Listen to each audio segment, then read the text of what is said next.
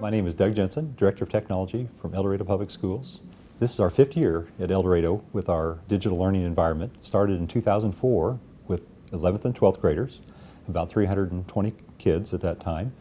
Then we rolled into our 9th and 10th grade in 2005.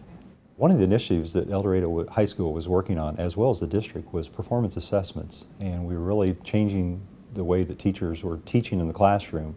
And we felt that a digital learning environment where students were given access to a one-to-one really would enhance that capability. And so it really fit nicely in what we were doing and trying to change the learning environment.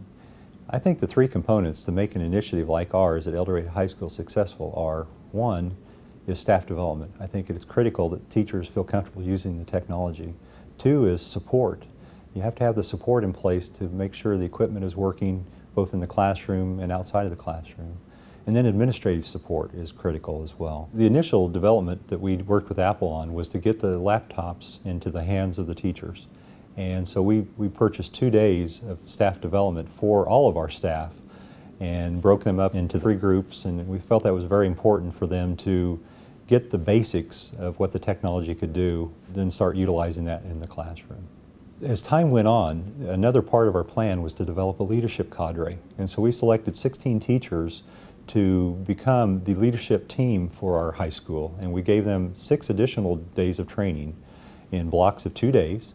And they were given basic training in iLife, into the iMovie, iPhoto, those types of technology, but also other ways to utilize the, the technology in the curriculum and how to start to develop lesson plans. And so we felt that was an important aspect in getting our program off the ground.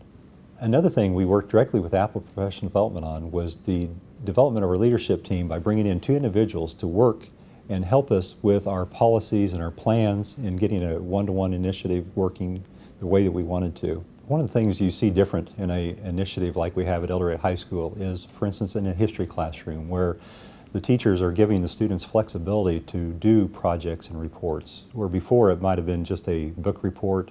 Now you see the teachers giving the students an option. You can do a, book report, traditional, or you can do an iMovie project, or you can do an iPhoto project. And so you see the students taking those ideas and then rolling with that with the tools that Apple provides in iPhoto and producing some really engaging projects, and the kids are really engaged in what they're doing.